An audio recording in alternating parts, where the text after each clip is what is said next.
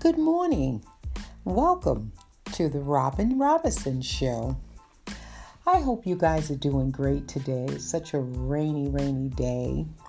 But anyway, I have a topic I want to talk about today with you guys.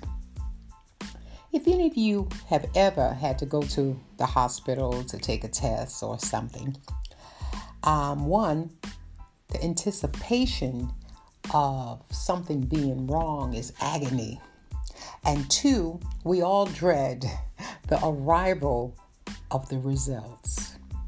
It can be a long waiting period, like in my case. And three, it's the relief when you find out that you're in the clear. Water relief, I'm telling you. And it's, you know what it is? It's all of the stress that we put on our bodies. Oh my God, just worrying, just thinking about what it is or what it isn't, or, you know, just wanting to be free of it and not have any kind of sickness or illness that can hold you down where you can't do and operate the way you want to. And it's just, it's just a setback. It's a, it's a real setback in our lives. But this too shall pass. But I want to talk about I want to talk about some positive things today, you know. I mean, life goes on and and you know, we just have to keep putting one foot ahead of the other foot and just keep moving. That's what that's my motto, you know. And um, I just believe that if you believe in good stuff and you put out good stuff in the universe, it's going to come back. It's just like how you treat other people, it's the same way you want to be treated. So I said that to say I am still waiting on my results. And you know what? Um, I'm a little nervous. Um, am I scared? Absolutely not. Um, I'm just anticipating um, what the results are, and I'm just taking my time and I'm not trying to worry myself to death about it. But I am definitely not going to stress myself out. I'm just going to take one day at a time and hold my breath when the phone rings and just deal with it. You know, and um, just just try to keep positive. It's easier said than done, and I know there's always something. You put one foot in front of the other, here comes something else pulling you back, pulling you back. But it's okay. I just wanted to give a message today that you know what, it's going to be okay.